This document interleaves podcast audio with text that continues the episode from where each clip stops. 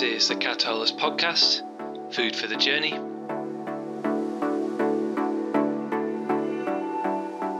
Episode 8 How to Handle Well the Five Big Issues of Business Owners.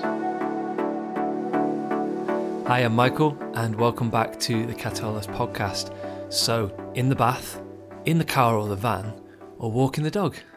they seem to be the three most popular areas where people are listening to this at the moment. So thanks for telling me that. Uh, it's, it's always good to know.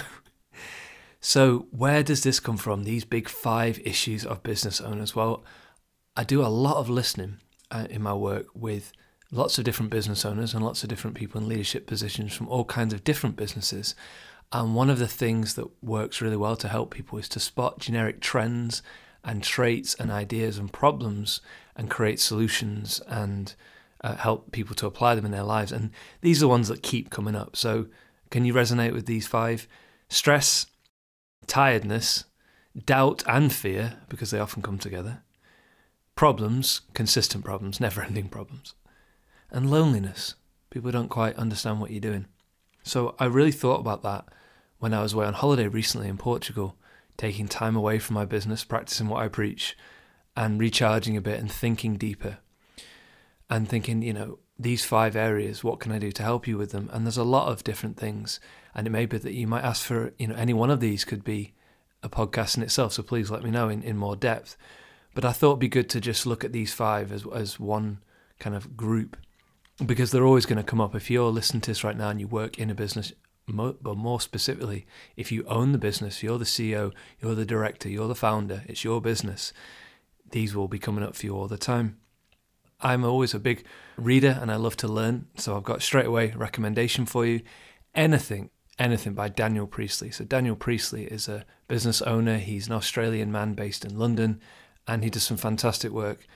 And one of the things, there's many things he's helped me with. He really got me to think about is think about this for you now.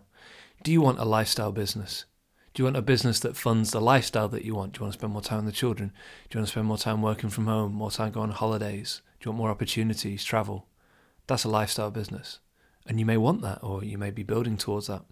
Or do you want a high growth business, multiple chains all over the country, all over the world, an office, big team of people? Because they're very different. So that's the first thing to think about when you're handling these issues. Where are you working towards? Are you trying to work towards having more time with your family, or are you trying to work towards building something that has a, a strong routine and a big group of people? because they're two very different goals. And that was really helpful for me to think about it. And for my business, Cataholos, it's a lifestyle business. It's a business that funds the way I want to work and, and live and help people. So I thought that was really, really helpful that because otherwise you're working in this thing. If we're not careful, as you know, you end up with a job and a job you don't like. And I definitely don't want that to happen. So the overriding kind of principle I'd like you to think about applying to yourself throughout these five is managing your own expectations of yourself, of your life, and of your business. What does that actually mean?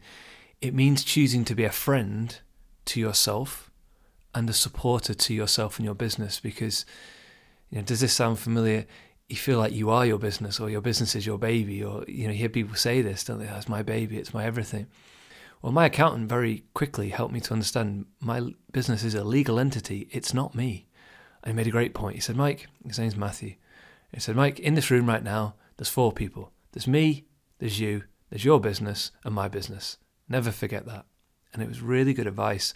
And what I'm trying to say is if we have that professional distance, it helps us to remember that we are a whole person on our own. Our business is not us, it's very important to us, but it is not our life. And what that means is it has like a follow on point to thinking, have we got a lifestyle to go with this business? Because people say, I have a business. And I'm like, great, what's your lifestyle like? around the business. They say, "What do you mean?" I'm like, "Well, how, how is your life? How's your, you know, do you have time off? Do you have balance?" Oh no, no, no! You don't understand. I've got a business. So they think it's like you either have a business, like a prison sentence, or you have a lifestyle. And I'm saying, no, no, no. You can have both. You really can. So these five areas, I want to give you something specific that you can do to help with all of them, because what often happens with these is you'll feel probably all five every single day. if you're anything like most business owners I, I know and people that I work with, you'll feel five all day or most of the day, or, you know, even when you're on holiday. And that's the big message is back to that thing about managing your expectations. just hang on a second and say, wait, oh yeah, I'm not doing anything wrong if I feel stress or fear or doubt or if I've got problems or if I feel a bit lonely. What did Mike say? Yeah, he said that actually has a lot of people, they feel the same. They may not talk about it, but okay, that doesn't mean I'm failing. All right, okay. It makes you feel better, right? So, stress. There's so much we could talk about with stress, but I want to give you something really simple. What I want you to do now, if you're not in a position to write anything down, just think about two numbers, right? I love doing this for people. First number is your stress levels. Give yourself a score right now. How you feeling in your day or in your week so far? Between one and five. One is no stress at all. I'm great. I'm dead relaxed and I'm not stressed at all.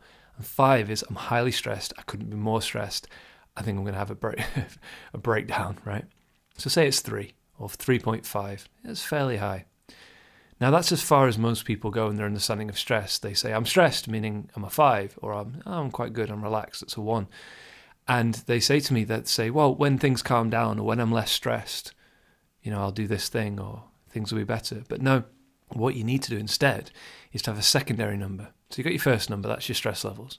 Your second number is how are you handling the stress or what resources, procedures, people around you have you got in place to help you with that stress? So five is I'm handling it great, no problem, bring it on. Got great support family, I've got parameters in place, I take breaks, I've got hobbies, etc. etc. And one is I don't do anything, I just work, you know, and I feel overwhelmed. Now, think about those two numbers and just hold them in your mind, right? Here's the interesting thing about stress. If those numbers are equal, so say 3.5 stress and 3.5 how well are you're handling it, you're fine. I've got clients that stress is 5, but their resources and how they handle it is 5. so they're fine. And this is the thing. So, this is the first piece of advice when it comes to stress. Don't focus so much on the first number because that'll come up and down probably in a single day. Focus on building up the second number. I want to add a bit more to that when you get stressed, when a person, when an organism gets stressed, this physical response in the body, it's looking for a threat or it's responding to a threat and it goes into overdrive. It's necessary to stay alive, but a lot of the threats in business are just ideas that we've got floating on ahead. Or what if we lose this client? What if we miss this deadline? There are two systems in your body. Your sympathetic system turns on stress response. Just Google this, right? Just Google sympathetic system or stress response, and it turns on, and your body goes into fight or flight mode, and it's like, and your pupils dilate and you might need the toilet, hot and cold flushes, dry mouth, all these things, right? There's a secondary system that is called the para, meaning running alongside. The parasympathetic system. It's nothing to do with the word sympathetic like emotions. And the parasympathetic system runs alongside, and its job is to calm you down because if you don't come out of this stress response, you would die. You really would. Seven different types of shock, like anaphylactic shock. If you don't get brought out of shock, you will die. So the sympathetic system turns you on for stress. Parasympathetic system turns you off. Now, why am I saying this? Because all you have to do in relation to your stress in business is to keep building up your parasympathetic resources. This thing doesn't turn on straight away. It can't turn on automatically because how do you know when a problem is solved if you can't even see it? So your body thinks, I'll just stay switched on stressed in the background just in case. So what I'd say is have these things that you can do to build up that second number time with the family, meditation, good food, time outside, laughter, having some fun. It doesn't matter what it is. The point is, they should be techniques and things and resources and scenarios where you think, oh, right, yeah. They're not time specific. People say, I haven't got time for that. You haven't got time not to do it.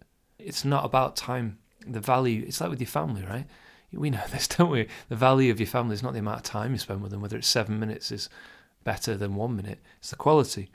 So that stress is always going to be there. It's part of life and it's part of business. Focus on building that second number. All right, that those parasympathetic resources. And if you don't know how, ask me. Just reach out. There's loads of different ways, but keep it specific to you. So if it's having a glass of wine on a Thursday night, do it. If it's having a, a lie in on a Sunday, do it. If it's having an early night on a Friday, or go into the pub or watching a Netflix program, it doesn't really matter what it is. It's not about the big things. It's about thinking, what's going to help me to rest and recover? Think about asking yourself a question What's going to help me rest and recover? What's going to help me rest and recover? And that will help you to manage your stress. So, say you're a 3.5 on stress and you're a 1 on your resources, build it up to 3, 3.5. You can even get it past your stress levels, then you're flying. And if you want an, uh, like an example of that, think about people you know that are very successful in business, but they're also very happy and healthy. They've reached that point where their stress has been balanced out and actually overridden by how well they're handling it. And you can get there too, 100%. So that's stress. Second one is tiredness. so what can you actually do? I actually had somebody say to me, "Can you do a podcast on sleep?" And the person um, has children, so I don't have children, so I don't think it's fair of me to say how he should be getting sleep. But tiredness is a big one. What I'd say, other than you know trying to get more sleep and making sure you've got good sleep hygiene, again, Google that sleep hygiene, getting into a good sleep cycle, good sleep pattern and routine, is this knowing when and where you get most tired. So it depends on your life, if you have project work, if you have regular hours, but there'll be times in the day and there'll be times in the week, generally, where you feel more tired. So for me, it's Thursday night. Thursday night's the one. Friday, I'm thinking about the weekend and giving myself a day off, but Thursday night, I'm absolutely shattered. I'm really tired. So I've learned after 7 pm, my brain's just mush, you know, on a Thursday night, and I don't kind of worry about that too much. So knowing when and where you are most tired, because again, if you've got some opportunity as a business owner with some flexibility in your time, you build your things around that. So, for example, if you're really good to go first thing Monday morning, great have a very important meeting with a client or some important project waiting for you. But if you really struggle first thing Monday, maybe put it to the afternoon. So you can there's a bit of autonomy there. And the second one is knowing what your triggers and your tells are for uh, if you're tired. So, for example, how can you tell if you're tired? For me, it's weird. My face hurts, like around my eyes, it actually hurts. It's a physical tell, which is an interesting one. Um, another one, for me personally, when I know when I'm really tired, is if I suddenly feel very heavy, like like someone's pressing me down. That is it's weird, but it's just my body. But also thinking about yourself, what are your physical tells? How do you know when you're tired? You know, what does that actually feel like?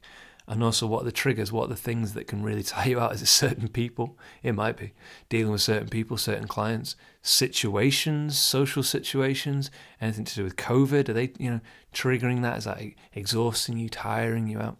It's a lot of this is in having a little bit of preparation often just mental preparation. You don't have to actually do anything with this. Just think about it helps you to prepare.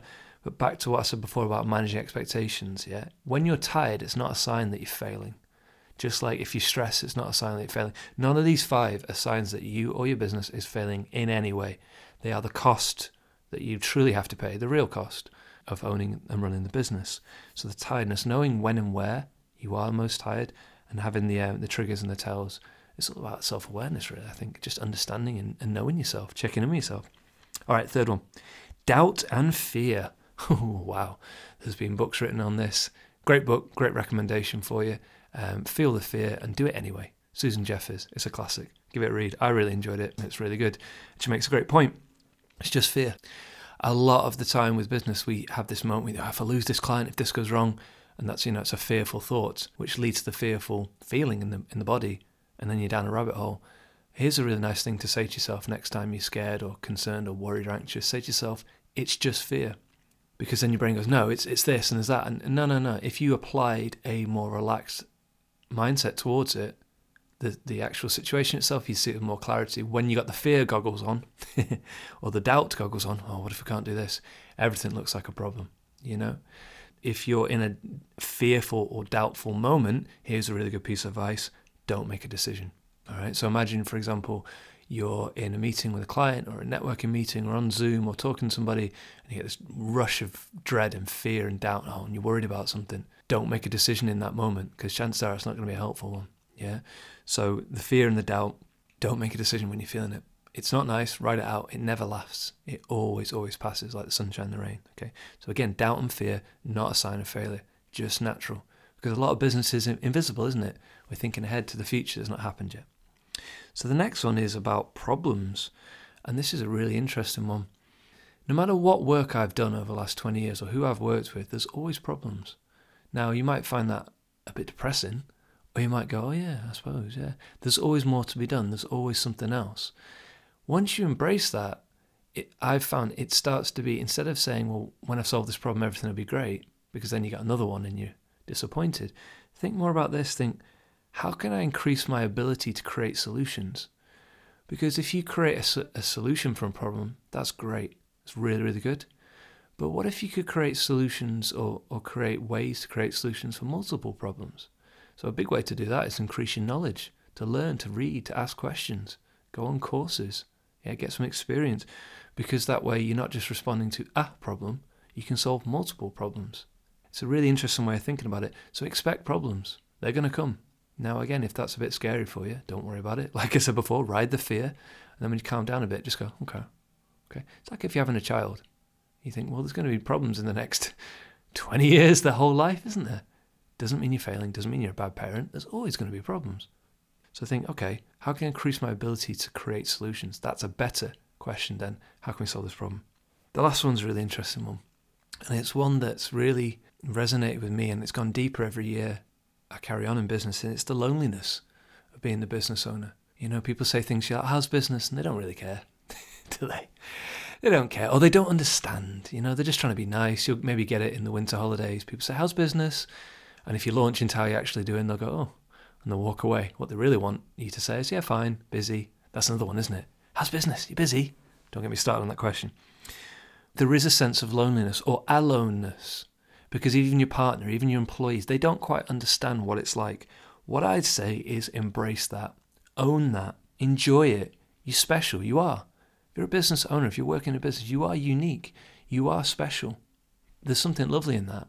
There really is. Even if you have many competitors, they're not you and they're not your business. That's quite amazing, really.